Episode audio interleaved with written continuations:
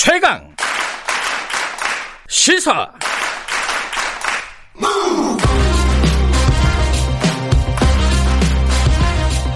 지금 여러분께서는 김경래 기자의 최강 시사를 듣고 계십니다. 네, 부산시장 선거 얘기 좀 해보겠습니다. 저희들 최강 시사는 전국 방송이기 때문에 네, 부산시장 선거 얘기도 중요하게 다뤄야 됩니다.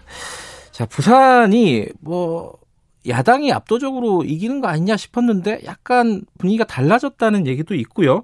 그리고 국민의힘 쪽에서 지금 한일 해저 터널 얘기가 나와가지고 이 얘기도 좀 궁금합니다.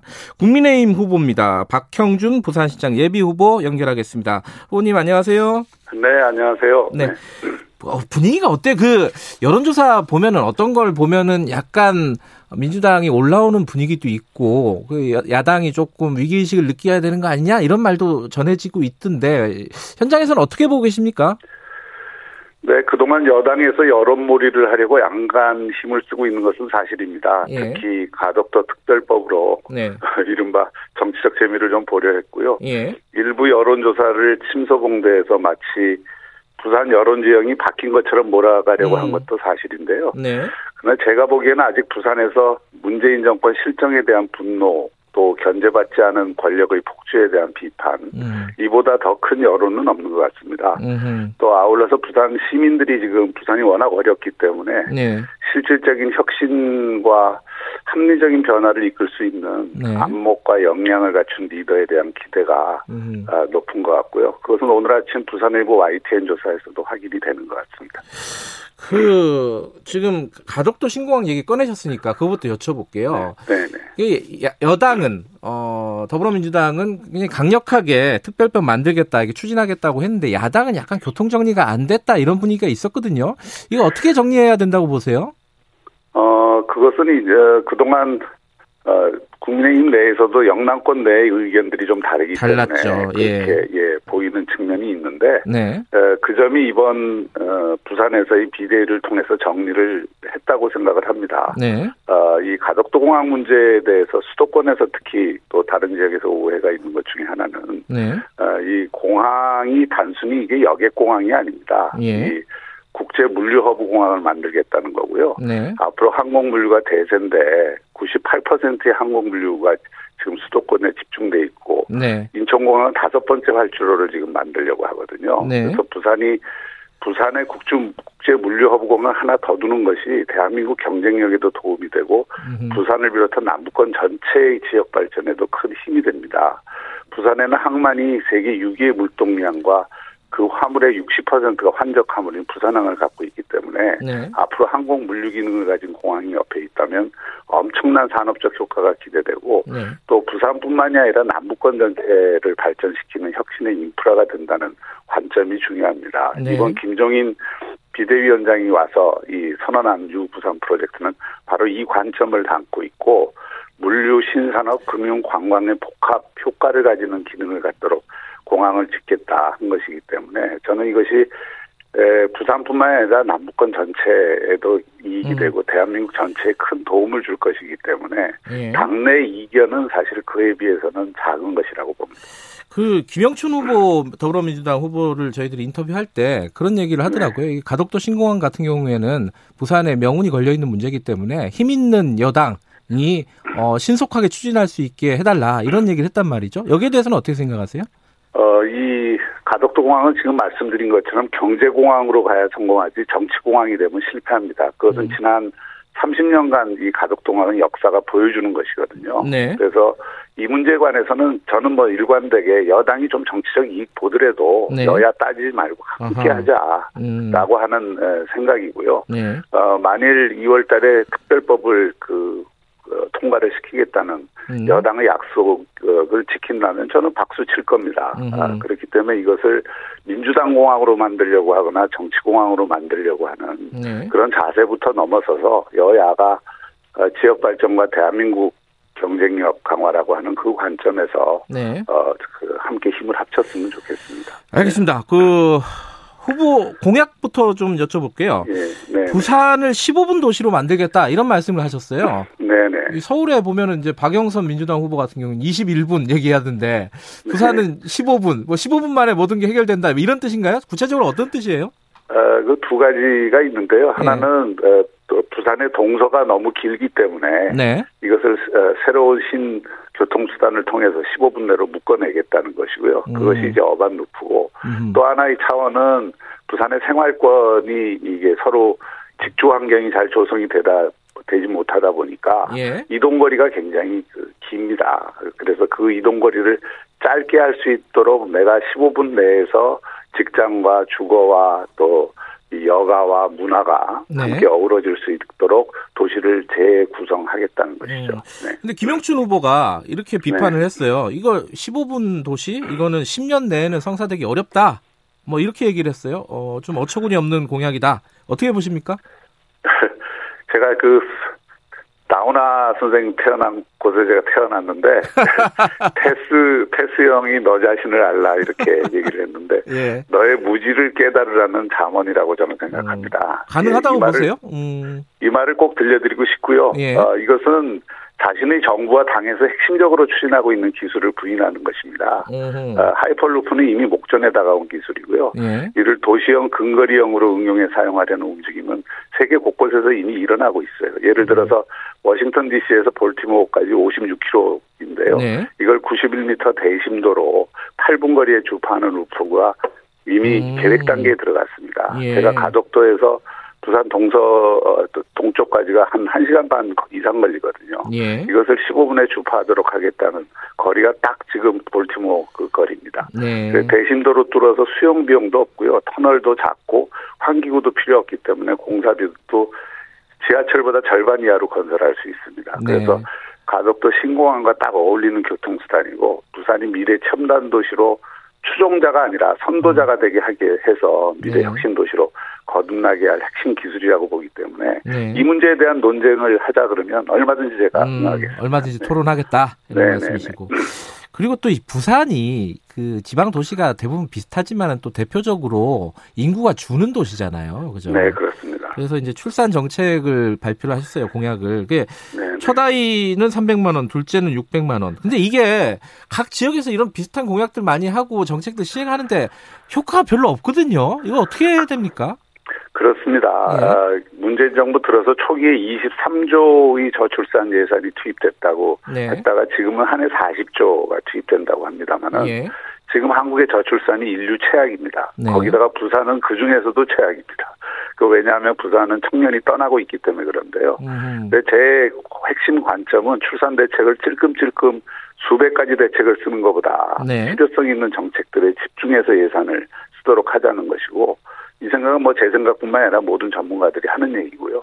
또 제가 낸 정책 가운데에서 이거 그러기 위해서는 일단 가족의 가치에 대한 그 어린 시절부터 또 젊은 세대까지 이해를 높이는 정책, 네. 또 그리고 출산했을 경우 실질적인 도움을 주기 위한 정책. 네. 그, 그 일환이 이번에 이제 출산을 하게 되면 첫째 아이는 300만 원까지, 둘째 음. 아이는 600만 원까지 지원을 해서 이게 이제 전국에서는 좀 제일 많이 지원을 하는 음. 수준이거든요. 네. 그래서 그런 것이 뭐 핵심이라기보다는 그런 것들 그 이전에는 찔끔찔끔 지원을 하다 보니까 음. 이게 제대로 이렇게 유인이 되지 않는데 네. 에, 이런 부분들을 좀 적극적 지원을 해야 되고 그 중에 하나가 이 신혼을 그 꾸려서 어, 부산에서 5년 정도 살 예. 부부들에게는 2억 원까지 무이자로 주거자금 대출을 지원해 준다. 어, 2억 원을 무이자로요? 네네네. 그거는 이미 어, 여러 가지 방안들을 다 강구해서 현실성이 있다는 음. 것이 확인돼 있고 또 여러 이 금융기관하고도 협의를 끝낸 상황입니다. 그래요? 네. 그 재정적인 여력 같은 것들은 충분한가요? 그거는 이자를 네. 그러니까 네. 이 은행이 정책 금리로 이그 어, 대출을 해주고 네. 그 금리가 한 1.5% 정도 내외로 예상이 되기 때문에 네. 그것을 부산시가 부담을 하는 것인데 음흠. 그 부담금은 크게 어, 크지 않다고 생각합니다. 지금 신혼부부가 음. 그 결혼하는 어, 숫자를 보면 네. 1년에 한 몇백억 수준의 지원이 예. 있으면 된다고 생각합니다. 네. 어제 그 한일 해저 터널이 좀 논란이 있었습니다. 이게 네네네. 이게 현실성 있는 거냐? 뭐 해저 터널을 뚫는다는 게 이게 왜냐면은 어 우리한테는 크게 도움이 안 된다. 일본한테 오히려 도움이 되는 거지 않느냐. 이게 여당 측에서 이게 비판의 어떤 주요 근거거든요. 어떻게 보세요, 이거는? 이 한일 해저 터널도 30년 된 사안입니다. 예. 부산, 일본 양쪽에서 이건 논의가 많이 됐던 사안이고요. 네. 어, 찬반 논의도 이 장단점이 다 드러나 있는 사안입니다. 네. 그래서 어느 한 가지를 침소봉대할 수는 없다고 생각하고요. 예. 어, 뭐 예를 들어서 일본의 대륙 진출에 기지화된다 이런 얘기들은 좀 옛날 얘기고요. 음. 어, 저는 뭐 이 문제에 대해서는 지금 어, 분명한 공론화 과정이 필요하다고 생각합니다. 음. 아, 그, 그 공론화 과정이라는 것은 네, 부산 시민들과 전문가들이 모두 참여를 해서 네. 이 문제에 대해서 모든 걸 드러내놓고 일정한 수기 기간을 거쳐서 공론화 과정을 음. 통해서 어, 그 시의 입장을 정하는 것이 맞다고 보고요. 음, 네. 이게 왜냐하면 아주 예민한 정치적 사안이 개입돼 있기 때문에 네. 함부로 결정하기가 어려운 음. 것이고요.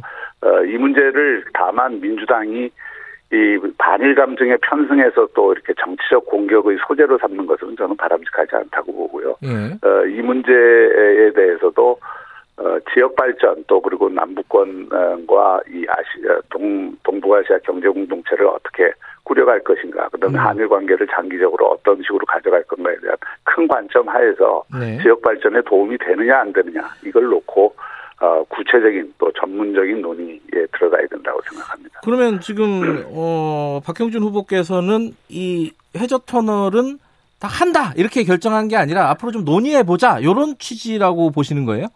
이번 김종인 위원장의 정확한 발언도 예. 이 한일 해저 터널을 검토하겠다라고 되어 있습니다. 검토하겠다. 예, 예, 예. 아. 김종인 위원장이 이것을 뭐 바로 하자 이런 입장으로 예. 발표를 한 것은 아니고요.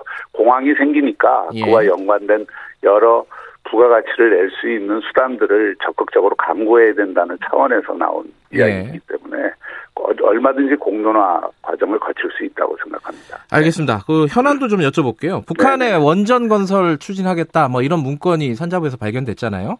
예. 근데 이게 어 문건은 공개가 됐고 청와대는 청와대하고는 관련이 없다. 산자부 그 직원의 개인적인 어떤 아이디어다. 근데 여기에 이제 USB를 공개하라. 지금 야당이 이렇게 주장하고 있는데 이건 외교 문서라서 안 된다. 어떻게 해야 된다고 봅니까? 어떻게 풀어야 된다고 보세요? 그 야당의 입장에서 이런 의문을 제기하는 건 좀 당연하다고 보거든요. 네. 그 감사원장 감사원의 감사 결과로 나타난 이게 자료고 네. 만약 정부가 탈원전을 추진하면서 원전을 북한에 주려고 했다면 이건 큰 문제죠. 음. 그 산업부 공무원이 자신의 개인적인 아이디어다. 네. 또 신내림을 받았는지는 모르겠습니다만은 네. 그런 에, 그것을 우리가 상식적으로 조금 납득은 안 되거든요. 예. 그러면 이 문제에 대해서 보다 투명하게 음. 에, 그 밝히는 것이 정부 여당의 일차적인 책임이지. 네. 이걸 자꾸 뭐 색깔론이다, 뭐 다른 정치적 공세의 수단으로 이걸 활용을 하는 것은 바람직하지 않고, 예. 그래서 국가 안보에 관한 문제이고 또 이 그 한국의 예, 비핵화 정책이라든지 이런 것에 대한 국제사회의 신뢰에 관한 문제이기 때문에 예. 투명하게 밝히는 것이 우선이다. 아, 그 정치 공세로 쓰기 전에. 그러면 박영준 후보께서는 USB 내용도 공개해야 된다고 보세요? USB, 아니 그것은 정부가 여러 가지 그 음. 어, 안보 차원에서 고려해야 될 점이 있다면 예. 적어도 공개할 수 있는 수준에서 이것은 다 공개를 해야 된다고 생각을 합니다. 음. 네. 근데 공개했는데 만약에 뭐 아무것도 없다, 그럼 어떻게 해야 되는 거예요? 야당은 네. 국민들이 의문을 갖고 있는 문제를 얼마든지 제기할 수 있는 겁니다. 음. 어, 그것을 지금 야당이 공개를 하라고 얘기를 하는 것이지 뭐 네. 그것에 대해서 확정적인 답, 그 어, 결론을 가지고 지금 공세를 피는 것은 아니잖아요. 네. 그러니까 그런 문제들에 대해서 지금 국민들이 대부분 국민 그리고 지금 나와 있는 여러 가지 정황들이 의구심을 갖기에 충분한 정황들이 음. 계속 나오고 있으니까 네. 그 문제에 대해서는 정부 여당이 투명하게 설명할 책임이 우선이다. 저는 이렇게 생각합니다. 알겠습니다. 그 네. 마지막으로 그것도 하나 여쭤볼게요. 지금 어, 판사에 대한 탄핵 소추안이 발의가 됐습니다. 이게 본회의 통과할 가능성이 꽤 높아요. 발의한 숫자를 보면은 요거는 네.